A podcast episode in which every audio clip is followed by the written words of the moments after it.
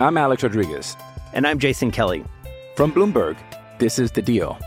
Each week, you'll hear us in conversation with business icons. This show will explore deal making across sports, media, and entertainment. That is a harsh lesson in business. Sports is not And, as uh, simple you know, I- as bringing a bunch of big names together. I didn't want to do another stomp you out speech. It opened up so many more doors. The show is called The, The deal. Deal. Listen to The Deal. Listen to The Deal on Spotify. This episode of 12 Pack Radio is made possible by Nextiva, the official communications partner of the Pac 12 and the best business phone services chosen by U.S. News and World Report. Nextiva helps everybody all over Pac 12 countries stay connected using one easy to use app. Get the full suite, everything you wanted and more. Cloud phone service in your face. Nextiva.com slash 12 pack to get started. Nextiva.com slash 12 pack to get started. Oh, South Kakalaka!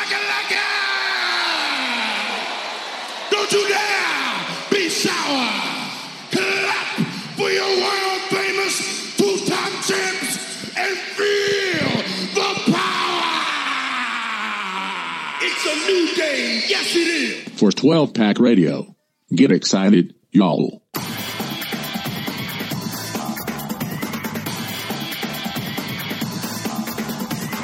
Welcome back, everyone, to 12 Pack Radio, your podcast source for Pac 12 football news, the home of the Beta Rank College Football Statistical Model. This is a Pac 12 Sharp College Football podcast. You know it. And I'm I'm sad, Rob. I'm joined as always by Rob Barron, the official guru of statistics for college football and the owner, president, founder of sharpcollegefootball.com. And Rob, my entire news feed is filled up with college basketball, and it is depressing and it is beneath me, and I don't know what to do. How are you, sir? I feel I feel you because it, it feels like even um, there are there are a lot of uh, college football beat writers and um, you know folks that cover the sport nationally too that do double duty. Right, they'll often also be covering you know the basketball beat to some extent or retweeting um, you know whoever the basketball writer is for the paper. And so all of a sudden it's just this big switch and it's like, oh, here's a here's a bunch of college basketball from people. and then if they're not, if they're just the football beat writer, then it just feels like they're talking about the pro playoffs and you're like, I yeah, it's what could could could we just like filter this to when occasionally someone tweets out a transfer or I have so many filters on LeBron James, NBA, the Suns, like you name it. Wordle. I- I have I have I have a mute on Wordle. oh, that's so funny. I also I also have a mute on um people are like one to try to catch most people arguing about the college football playoff expansion because I just don't I don't Oh yeah. I don't want to hear I don't want to hear it. I don't Yeah. I don't I don't care. that's a good one. And there's a couple agitators out there that are just really trying Yeah. to trying to you know stick the finger in the eye.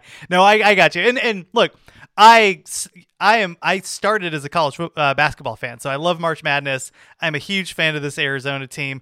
I love when the Pac-12 is good, and like it's pretty cool. that, You know, as always, Oregon. You know, whenever everybody's like, "Oh, this is the team that Dana Altman didn't get together," and then lo and behold, every January it's like boop boop boop boop, like they eat the mushroom Yeah. and Mario, and then they become this super team.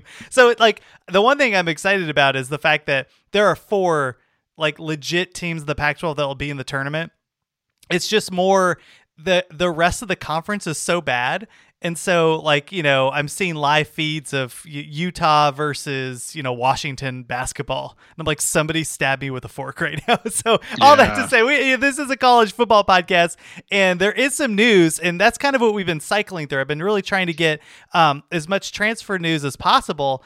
And rob last week we talked about kind of the, the quarterback you know musical chairs game as you will. And then this year or this week we still have some news from the transfer portal. We also have uh, an extension for chip kelly. It, for a while looked like um i don't know if anybody watched the the original Pirates of the Caribbean where Johnny Depp is on like the top of the ship and like and it slowly sinks into the ocean and he steps off of uh, the ship on the dock. That kind of was what the coaching staff at UCLA looked at as everybody was leaving.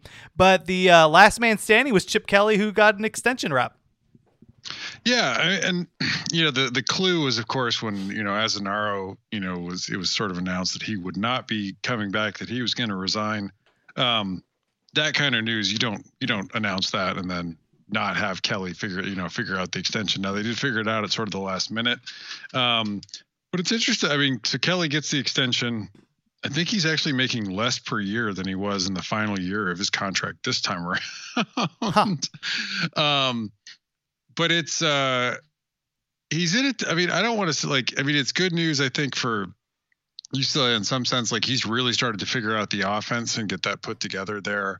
Um, so yeah, I mean, I, I I think if you're a UCLA fan, the fact that the defensive coordinator job is open and there's the potential to really you know maybe get a step change improvement with the right hire in there you have to feel pretty good because like like the offense wasn't bad last season at all um you know in beta rank so i mean there's there's definite room to to feel good but as you talked about i mean they've lost so many guys off that staff.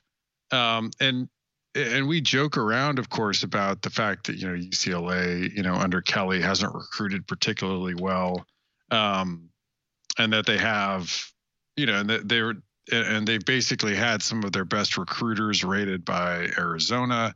Um, their offensive line coach, who is probably, I would say, their best position coach on the team, um, you know, was picked up by Ohio State. I'm a really good pickup for Ohio State. Um, and then there's a couple. I mean, so he's got four four spots open um, on the staff still to fill, which is, and, we're kind of late in the game. You know, like a lot of guys are are sort of set where they're at. I'm not saying like UCLA should be able to come in and pick up some guys, you know, that might be at a lower level, but um, without really going out and out bidding somebody, which traditionally UCLA has not invested that kind of money, you're not going to expect them to be able to go at this point and just pick off people from you know uh, other Power Five staffs. Yeah, it, it's very Chip Kelly.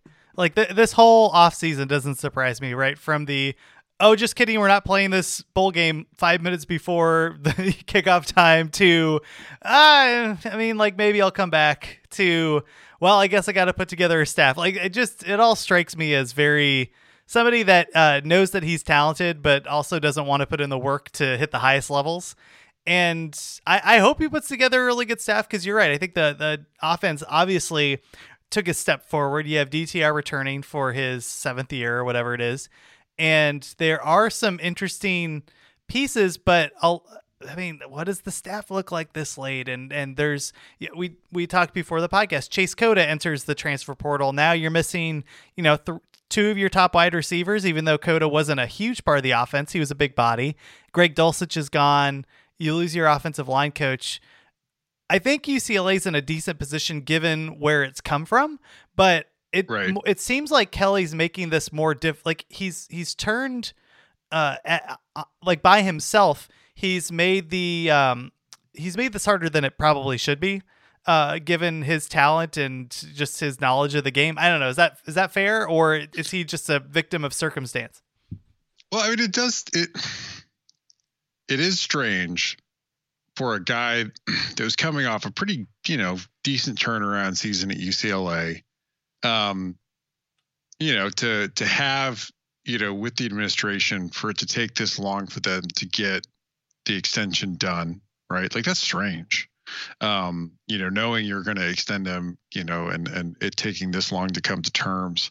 Um, I think is odd, but it's odd to have seen the kind of staff departures that we've seen because it's not as if, you know, like we've talked about, it's not as if what we've seen is guys jumping to go to, they're not all Justin Frye going to Ohio State to be the offensive line coach there. Yeah. right. Yeah, like, that's true. Um, you know, some of the moves, you know, have been pretty lateral. Um, and they're not necessarily going to places. I mean, UCLA is not a big spender, but you know they're not necessarily going to places that are really big spenders. And you kind of looked at, you know, with other than the departure of Azzinaro, like you kind of looked at the a lot of the departures, and you kind of thought, like, man, like our guys jumping ship because they don't think Kelly's going to get an extension. Yeah. um, because you see that sometimes, right? Like you see guys, uh, you know, when it starts to look like it becomes a lame duck staff, um, you know, guys start shopping their resumes and start looking for their next job. Oh, and I, I mean, So the- yeah, and that's totally natural and it makes sense. Yeah, that that's why I was like, you know, I had my spidey senses out for Kelly, and then you hear, Yeah. oh, they're kind of debating a contract, and I was like, well, are they debating having a contract or are they debating the, the length of the extension of the contract? And I kind of didn't know until Azzinaro when he stepped down. I thought, okay, that's probably, you know, it seems like they were going to keep him. Well, and you know, Kelly is a. I mean, he has an agent. It's not like Kelly's like sitting there, you know, negotiating this personally or something like that, right? It's not like they couldn't knock this out during the season. Um, you know, negotiating between the AD and his agent. Um, it is just it's just strange, you know, to to to have this go down like it did because, you know, you really feel like if you know with the moves that got made, sort of on the staff, like he's got some, he's got some. I mean, and this isn't a staff that recruited particularly well. I mean, UCLA still has some decent draw to it, but um, you know, he's got to go out and find some guys that can really recruit LA um, and the West because I mean, if you look at the guys that got poached even by Arizona and like Nansen and Kafusi, those are guys that recruit well. Um, you know, and, and, and Kelly's got to go out and find guys that can can replicate that and replace that on the staff. And I mean, even we had we didn't see UCLA try to make any moves really on guys that, you know, there was some of the names that maybe you would have thought about off of, you know, Washington or Oregon or USC staff.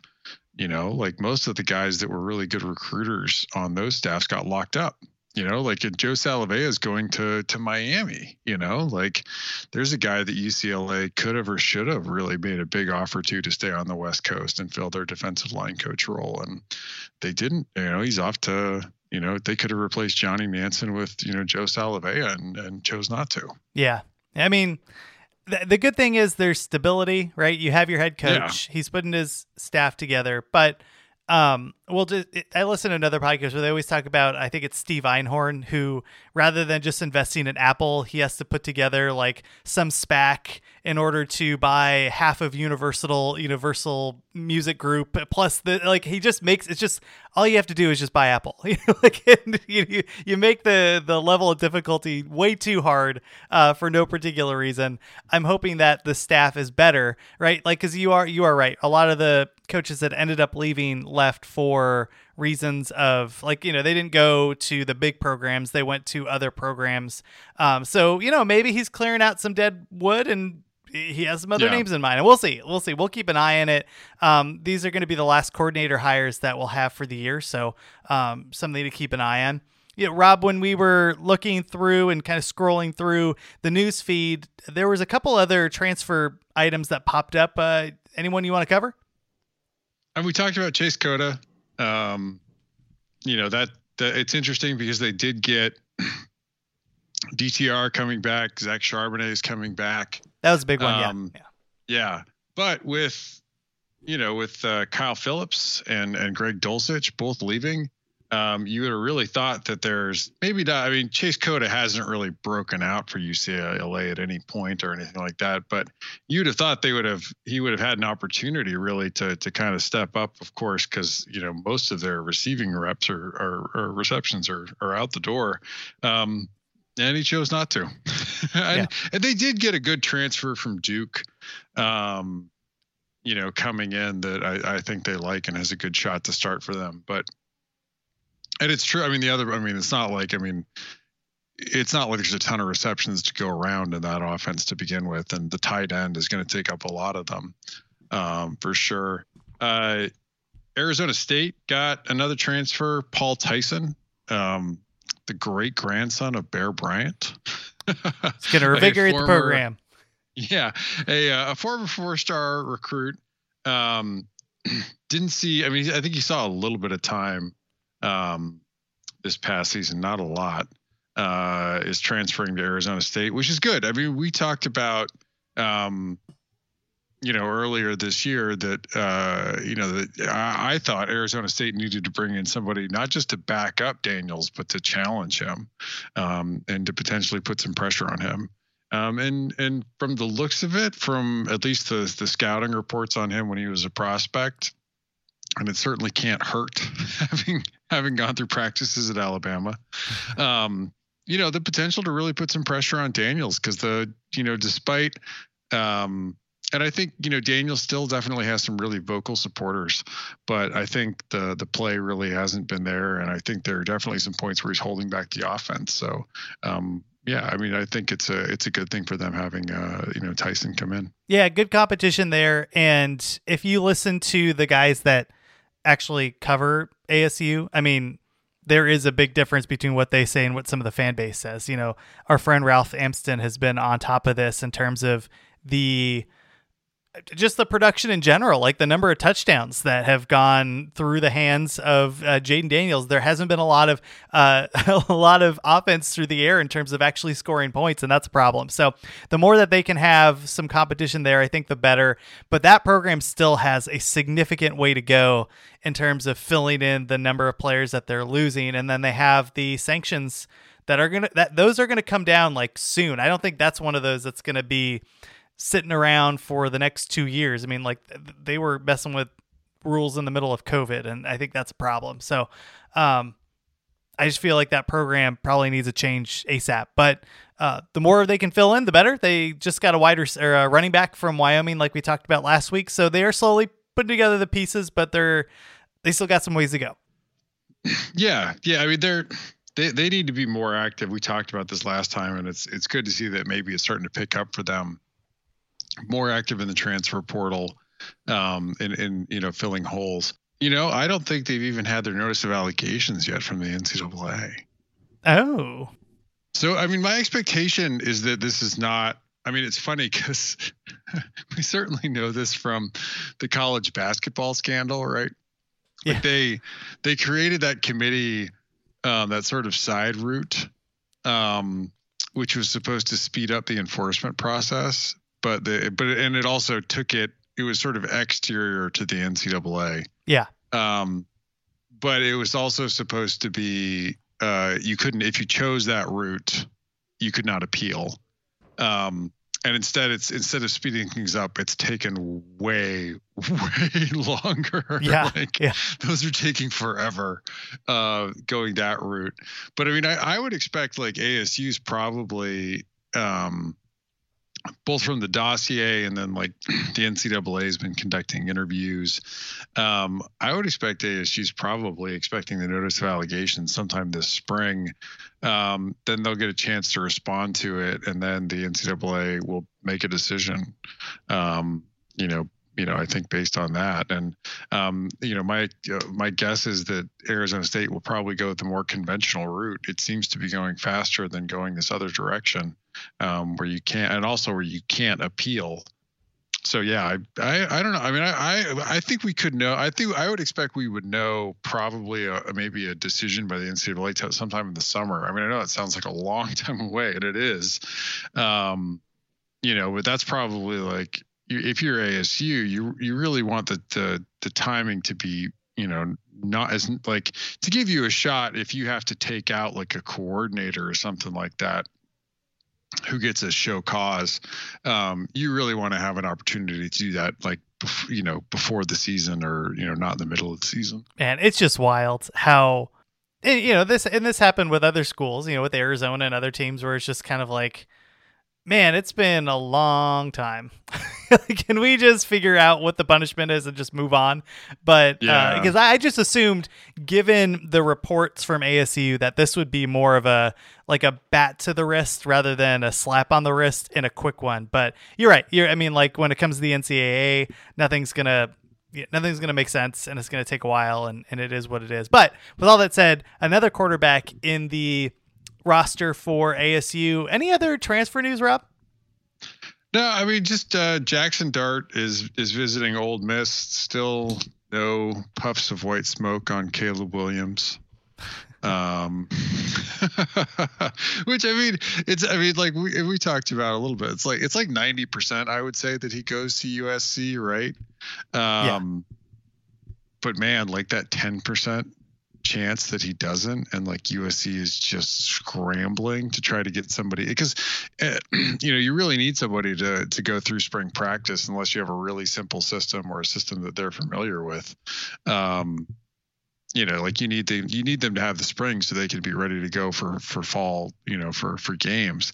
Um and I just you know USC's would be it would be the plum job available but they're also not they don't appear to be in on or getting a lot of consideration or really reaching out to anybody beyond Williams, right? Like there are other QBs, you know, out doing visits, um, you know, places like Oklahoma and uh, USC isn't isn't reaching out to a lot of those guys. That is pretty wild. And I don't know if we covered it, but the Oklahoma transfer Mario Williams has committed, who was a four-star wide receiver. So, you know, slowly but surely, USC is scooping up a lot of the talent that um, Lincoln Riley had had accumulated at, at Oklahoma, much of it from the Los Angeles area. So it'll be interesting to see uh, how many more transfers they're able to pick up as they're working on Williams.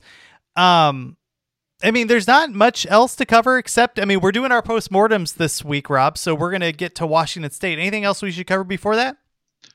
Uh, no, I don't. I don't think so. I mean, I I think we've got. I can't think of anything. Like we'll cover, you know, um, of course, the you know the the coordinator when it gets filled at U, uh, UCLA, um, and you know as they bring in position coaches, um, and then we'll do when we do the Stanford postmortem, we can uh, gnash our teeth at the fact that there are no coordinator changes announced. Absolutely, yeah, we'll keep an eye on that. All right, let's get to Washington State, a program that uh, had a had a pretty good year. So a lot to, a lot of fun stuff to report. Let's get to it right after this. I'm Alex Rodriguez. And I'm Jason Kelly. From Bloomberg, this is The Deal. Each week, you'll hear us in conversation with business icons. This show will explore deal making across sports, media, and entertainment. That is a harsh lesson in business. Sports is not And, uh, as simple you know, I- as bringing a bunch of big names together. I didn't want to do another stomp you out speech. It opened up so many more doors. The show is called The, The Deal. Listen to The Deal. Listen to The Deal on Spotify. All right, we are back, and we're talking Washington State. And Rob, I'm gonna I'm gonna come out hot out of the gate here. I'm gonna throw an idea out at you, but I'm and I'm curious what you think. The departure, it, all the vaccine stuff says I just X's and O's. The departure of, oh my gosh, who's the coach's name? Isn't that crazy? Nick Rolovich. Nick Rolovich, yeah. The departure of Nick Rolovich hurts more than it looks like on paper. Is that what, what do you think about that idea? Because like here's why. Um, I do think that there was a culture that he was starting to set up there. The offense was interesting and it was starting to move forward. He made the hire of Dickert, right? That was his decision to look out. It's like kind of the stuff Yeah. that we were criticizing other coaches for, like, hey, why don't you maybe look out at the Mountain West and see what they got there rather than hiring internally a defensive coordinator? Well, he goes and does that. He picks a Right. good defensive coordinator up. Um, But I mean, in fairness, like he also, when he came in, he was bringing in what had been the best offense in the Mountain West. And Yes. he said, "Oh, let me go make. Let, who is the toughest defense I had to play?" That's right. Well, and that and that kind of goes to my point too, right? Because it wasn't just Rolovich that ended up leaving; it was like the quarterbacks coach and the co-offensive coach. Yeah. Like there was a, a number of offensive guys that left, and yes, the offense was strong when he left. But does that hold? I just I- and I don't like I don't know if I believe that. I'm just more at least throwing out the idea so we can talk about it because he really did. I- I do think that the, he was starting to get something going, and for all the praise that we've put on Dickert, and it, it's rightly so that we did that. You know, like he got put in a weird spot. The coach leaves, half the staff leaves, and like, and he comes in and keeps that culture in place. And now goes out, gets the incarnate word guy, and you know, it seems like there's some things going. But is it gonna? Are we gonna look back in a year and go, oh man, actually? th- That not, not sh- he should come back, but more just oh that stung more than we had anticipated. I kind of feel like almost that that kind of um, Karl Dorrell, like we look back, you know, last year, go, oh, that was actually kind of interesting. Now we look forward, we're like, ooh, um, you know, and I, I that is on a whole nother plane. So I do in no way want to compare Dickert to Karl Dorrell, but more that like, you know, it was a weird year, a bizarre year, and he made the most of it. Can you do it again, given all the people that have left?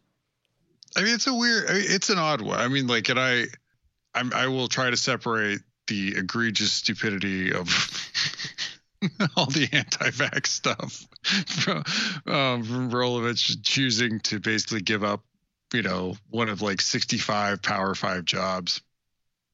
But, um, you know, I think it, here's the. Here's the thing about like the Dickert hire was far and away his star hire, and it was clear, you know, in in it was. I mean, you could argue. I think in the data, it was pretty clear in year one that Dickert was making a difference.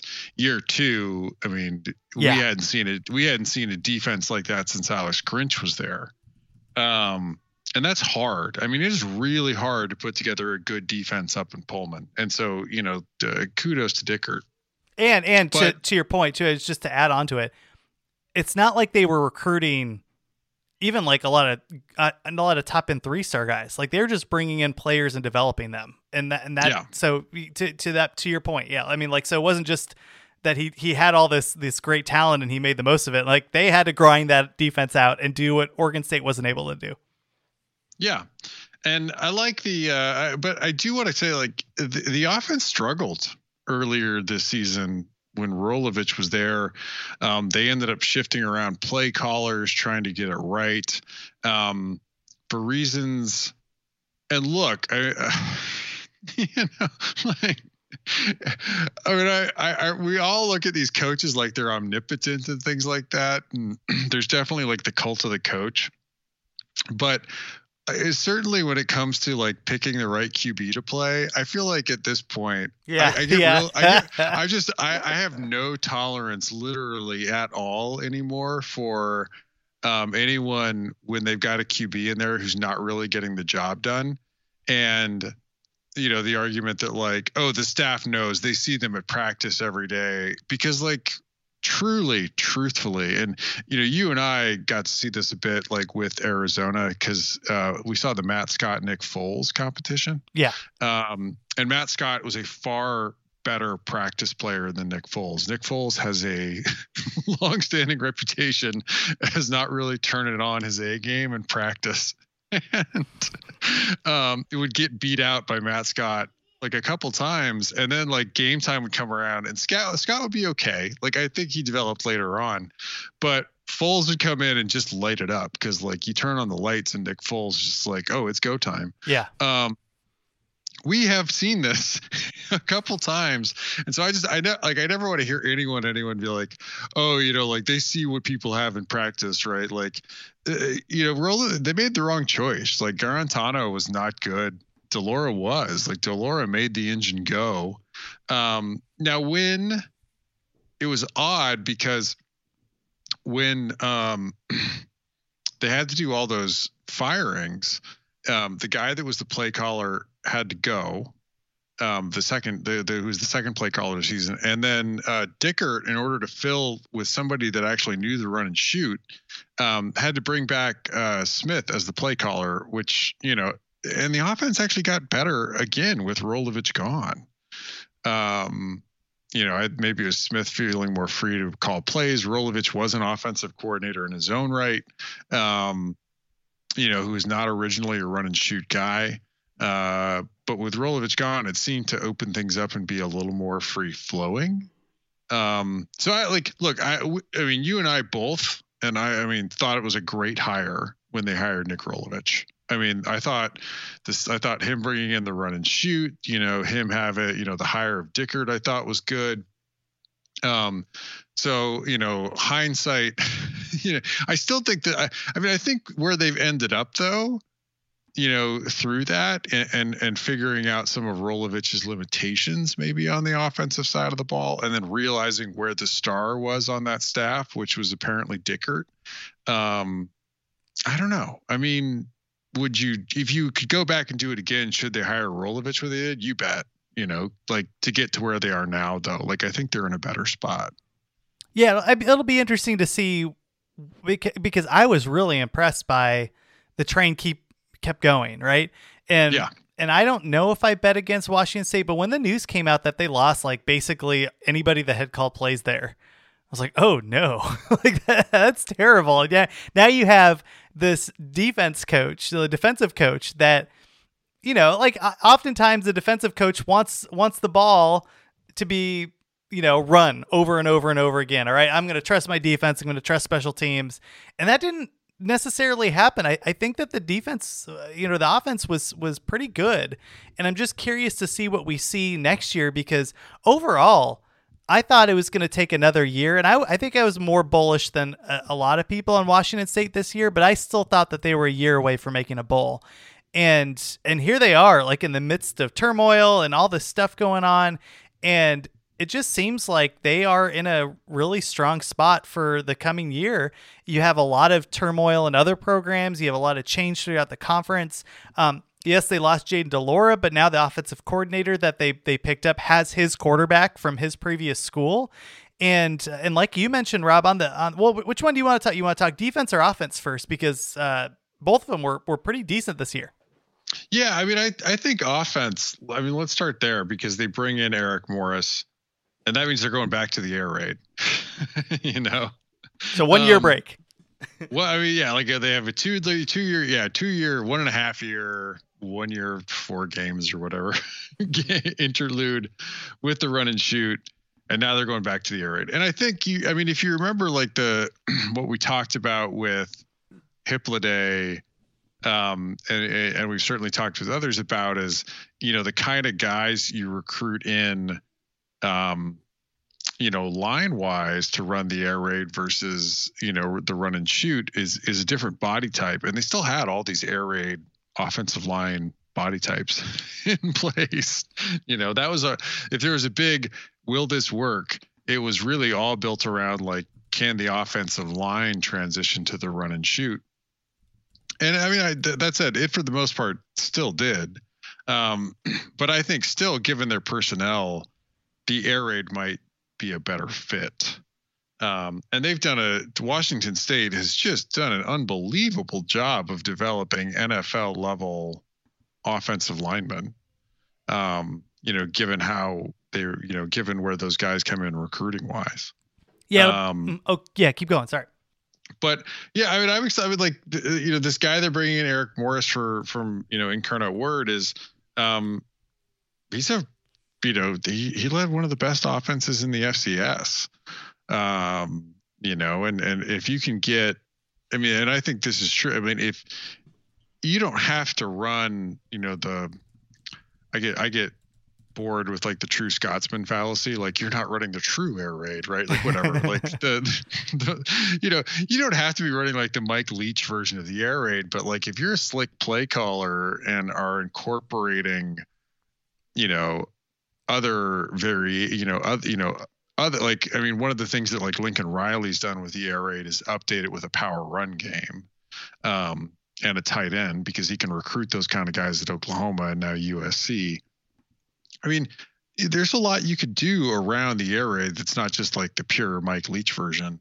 Um, but they're going to get out there and throw the ball, and I'm I, am i am excited to see that come back. You know, and and uh, and I, I think it fits their personnel. And as we saw with Western Kentucky, I mean, getting Cam Ward, you know, basically like plug and play along with your offensive coordinator can really work. Yeah, the, the thing that I'm interested in is to see what happens with this team without a couple of the pieces together, right? So Travell Harris, who I loved, ends up uh, he declared for the draft. Calvin Jackson Jr. is gone. You have Max Borghi is gone. And if there's one thing that Mike Leach did really well when it came to recruiting, like you, you really didn't see the big pops, which which is expected, right? You I mean you always try to, and I and we try to do this, and maybe we're even more tough on some of the teams that we think should be better because they have like the infrastructure. But you always try to see recruiting through the lens of like what could this team be at its best and at its normal.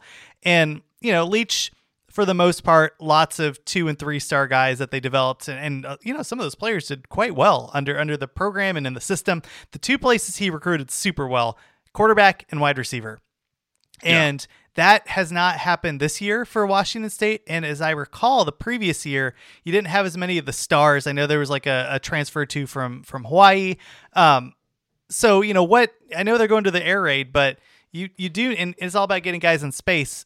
But still, you know what what kind of talent did they have there? Given that there was a number of wide receivers that transferred out once um, Rolovich got in, right? They wanted to leave the system. You have the guy that ends Yeah. up going to uh, Oklahoma State and tearing it up there. And um, I don't know. I, I'm just. Does that give you any I mean, worry? doing incredible work with a terrible quarterback in Spencer Sanders. yeah, I mean, I know he took over Tay, that Mar- Tay Martin like did, did worked his worked his butt off uh, in a bad offense.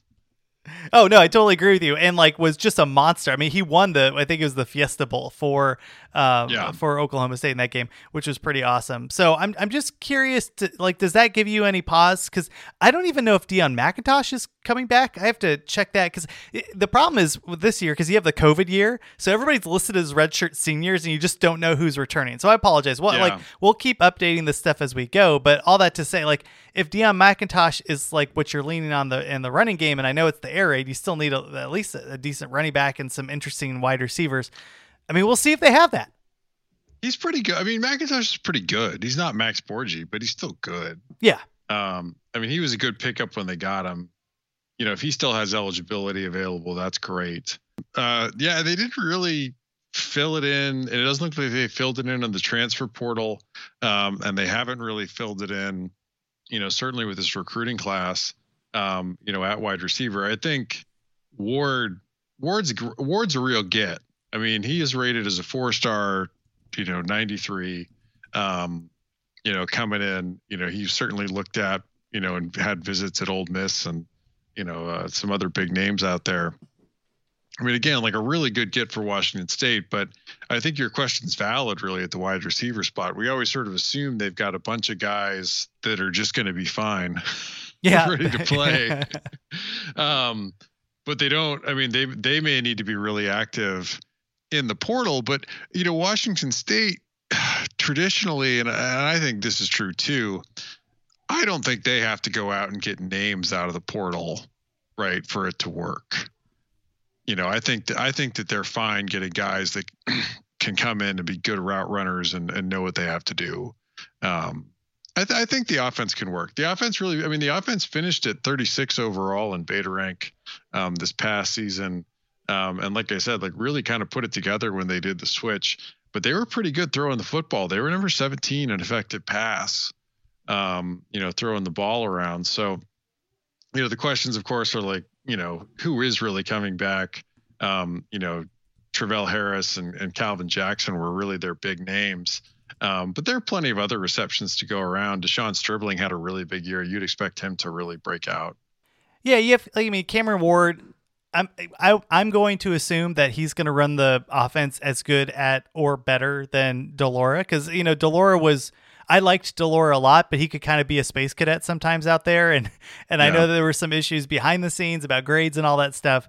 So it seems like Ward, with his own offensive coordinator, you know, in a system that's designed to get the ball out fairly quickly, like the offensive line, if they have any issues next year, maybe they're minimized a little bit.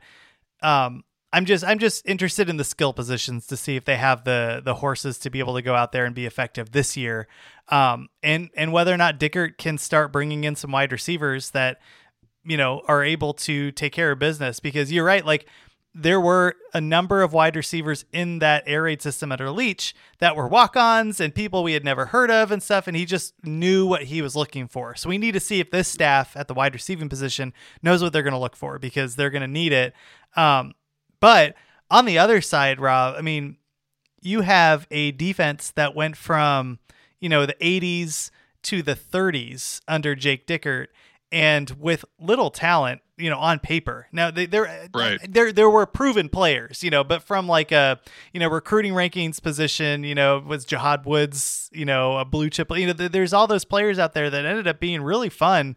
Um, a lot of them stayed for their fifth year, you know, I think Jahad Wood was on his like sixth year for Washington State. So they're going to lose some talent, but if I'm, it's so funny because if I'm going to lean on one thing, I'm going to lean on the defense here because it's possible that this staff is really the real deal where they're able to bring in players, develop them over time, and field a good product on the field. And if you're Washington State, that's kind of what you, that's all you're going to ask for. Yeah, absolutely. I mean, they're the, and and they got in Brian Ward from Nevada as the new defensive coordinator. Dickert is not planning to continue to call plays, but he went out and got one of the better DCs from the Mountain West to come in. Uh, somebody whose defense he's really familiar with. Brian Ward really turned around Nevada's defense, which really fell off a cliff. I think this I think this could really work. You know, defensively, where they're able to keep it up. They work great against the run, 60 in effective rush, but they made up for it against the pass. Number 12 in effective pass. They were pretty good in coverage, not great, but they were really good at getting pressure and setting pressure from interesting places. So I, I think the I think where they're at, they might have a, the potential to continue to grow and develop guys into the system they run. They're still, I mean, they're still going to be vulnerable against teams that have you know are uh, just a lot better than them right? Like are able to to line up with better players um, you know and and that also you know are able to execute and have great coaching. But uh, I think the offense, you know, the off like if the defense for them can hang out here in the 30s, maybe get into the 20s, that's exceptional for for Pullman. The thing that makes me a little worried if I'm Washington State is I loved the way that Washington State uh, played, at least on the on the defensive side in the first half and in the first three quarters. I think there was times when that defense just got tired and and like you, you kind of could see you know like you're playing mortal kombat and like the energy bar keeps going down like there's a couple games where it just they didn't have the horses to stick with teams that were able to run an offense for four quarters and so I, it would be really nice oh, and i think this is a long-term process to fill in the you know like the, those the the middle of your class that you know could develop into talent like to really fill in those players and get a good cadence of uh, players that you can just keep keep out there and, and and shuffle through to stay competitive on that side of the ball for four quarters. Um so you know that that's if if Dickert can do that given what he's been able to show the last two seasons I think Washington State can be in a pretty interesting spot. And man, wouldn't it be fun if Washington State you go in, you go into the Palouse, it's cold, and now you got to face this defense that's gonna like hit you in the face. Like that, that's pretty. That's a cool identity if you're Washington State. Plus, you have the air raid. Yeah, absolutely. I mean, and, and they're, you know, they do to have depth issues. You know, they still have to get, and that's a tough one, right? Like Washington State, you might be able to go through and with your recruiting be able to get, you know, 11, maybe 12, 14, maybe 15 guys that you're really comfortable out there having on the field and can really perform at a good level. Um, but getting, you know, the kind of depth that you may want, you know, across the defense is going to be harder, um, you know, for them. And, and they, that's something they certainly need to work on because uh, look like in if a defense has depth they're not going to get you do have to sub out more on the defensive line than you do on the offensive line. You just run you run more on the defensive line. Um, and so you, you absolutely have to be able to have the depth and, and to be able to, to sub in and out. And th- that's something they're going to have to work on. Yeah. And like one of the things that I try to avoid, right? We're not a recruiting podcast. Um, but we also don't say that stars don't matter because you know at the end of the day being able to hit on a number of players that you can get into your system to give that depth right? You're going to miss on some. Like a good example for washington state is uh, travell harris was the lowest rated commit that they had in, in the class that he was in as a freshman. And holy moses that guy's awesome. But like so you, you there's two things right? It's the depth and like just the pure percentage wise of players that come in. You know if like if they've been scouted as being pretty decent then there's a higher percentage that that person is decent and then when you when you put the staff on top of it that can develop players, um, I think that's when you have something cooking. And when you're a program like Washington State, you need both. Um, and and when you have both, you're in really good shape. When you have one or the other, you can be pretty competitive and make a bowl.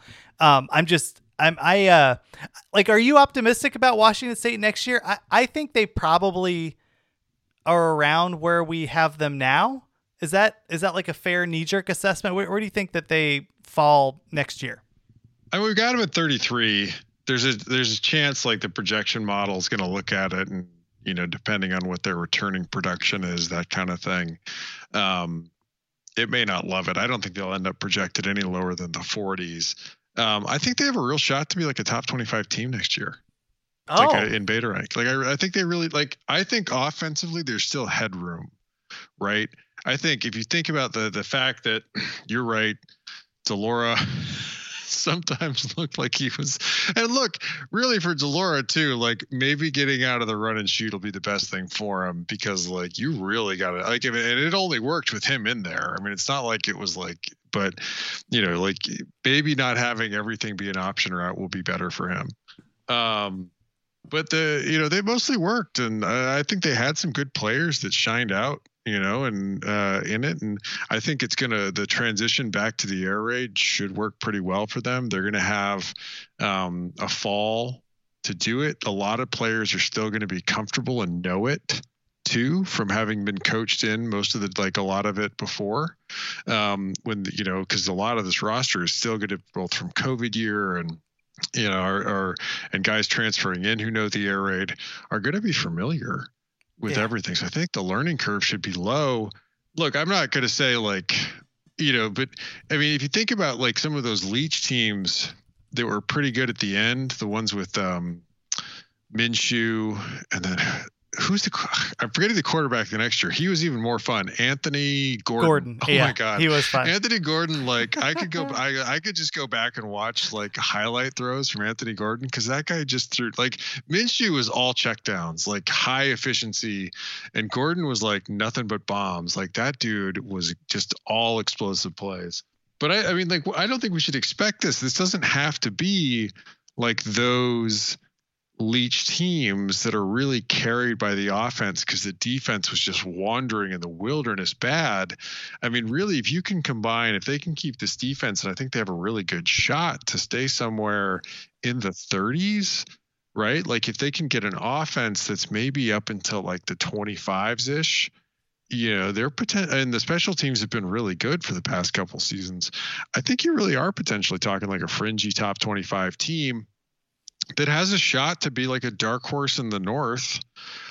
Uh, God knows what Washington looks like. You know, Oregon, there could be growing pains. You know, like if Washington State's well coached and has it kind of put together, you could see it make a run. And they would probably need some luck and things to break their way. I'm not I'm not projecting Washington State as some sort of juggernaut, but um, I think they should be a really fun team. That like I think that they have with this staff and with Ward coming in, I think there's some real upside. I I disagree a little bit. Like I don't vehemently disagree. I think that this team, if it gets back to 30, see Beta Rank has it at what 33. I would be impressed if they got back to 33, given all of the pieces that they're losing and the fact that they're going to have to start filling some spots. And it's not like the recruiting has been excellent. And in fact, it's been like kind of subpar, given you know given the rest of the conference. Um, it's I mean, if the coach gets them back to where they are now, oh man, that'd be really, really good. I do think that like yeah. you mentioned, the offense could be better because of the quarterback, but I just need to see the skill players and I'm not there. I'm not ready to say that they can get there given the skill players they're losing. And then on the defense, they're losing a lot of seniors and like a lot of uh, I think they're losing some decent experience there. So it's going to be up to the coaches to get them to back to the that low 30s spot. Uh, but I, I, like I still think that over time this team is going to be very formidable, and I think the coaching staff that they have in place is really interesting. So I'm I'm like long term bullish on them. And then if you look at their schedule, they could certainly go to a bowl. They have Idaho, they do have Colorado yeah. State, but they have them at home. You know, and like to your point, Rob, the the North is a little bit of a crapshoot right now. They they play Cal, they play Oregon State. Um, they play Stanford. Oh yeah, we're gonna go see these knuckleheads uh, when they play at Wisconsin. Oh, I'm so excited about that. Yeah, that, I, that it's gonna be so good. Love Madison. Um, and then they get the Arizona schools. So right, yeah. you have a you possibly a struggling um, Arizona State that is still trying to fill in holes, and then Arizona like they're going to be better, but they're probably still going to win like four games max. Like you know, right. this isn't yeah. a team that's going to yeah. be can be. So oh, and, no, and, if, and if Jedd Fisch is able to like get a four hundred percent increase in wins, th- that's a that's a good year for Arizona. Oh yeah, absolutely. Um, and then you have the Apple Cup, right? That's ceiling for for Washington State's probably eight wins. I do think yeah. that it's going to be like that seven and six where they, uh, you know, where they get to a bowl again, which I think would be great, and probably not the talent to win the bowl, but but we'll see. I mean, like if you're a Washington State fan, you're looking at this given all the stuff that happened last year. Like that's pretty darn good, and it, it's so funny because our Oregon State podcast we were we were more negative, but because we think that the ceiling is higher for Oregon State, if they if they take a few more steps with with this Washington State team, I think that they've taken the steps that they need institutionally. Right, they have the defense already. The offensive coordinator Yeah. they got was interesting. They have a quarterback. You know, they're going to have a very defined system. And if you're Washington State, like I think you got to be pretty excited about um, the fact that your team is going to, at the worst, I think, be like a 500 team and at best can be a team that's like you know trying to get back to the Sun Bowl or get to the Alamo Bowl or um, maybe take advantage of some of these down teams in the conference to to kind of claw their way up higher than they normally would to punch above their weight. Yeah, I mean, I mean like, uh, and I, but I, I do want to say, like with Washington State, it's it is a little different, right? Than like we're we're a little bit negative about Oregon State. I think partly because we just love Jonathan Smith. I at least I like love Jonathan Smith so much and what he's been able to do there, as far as like the story goes and everything. I just like Smith.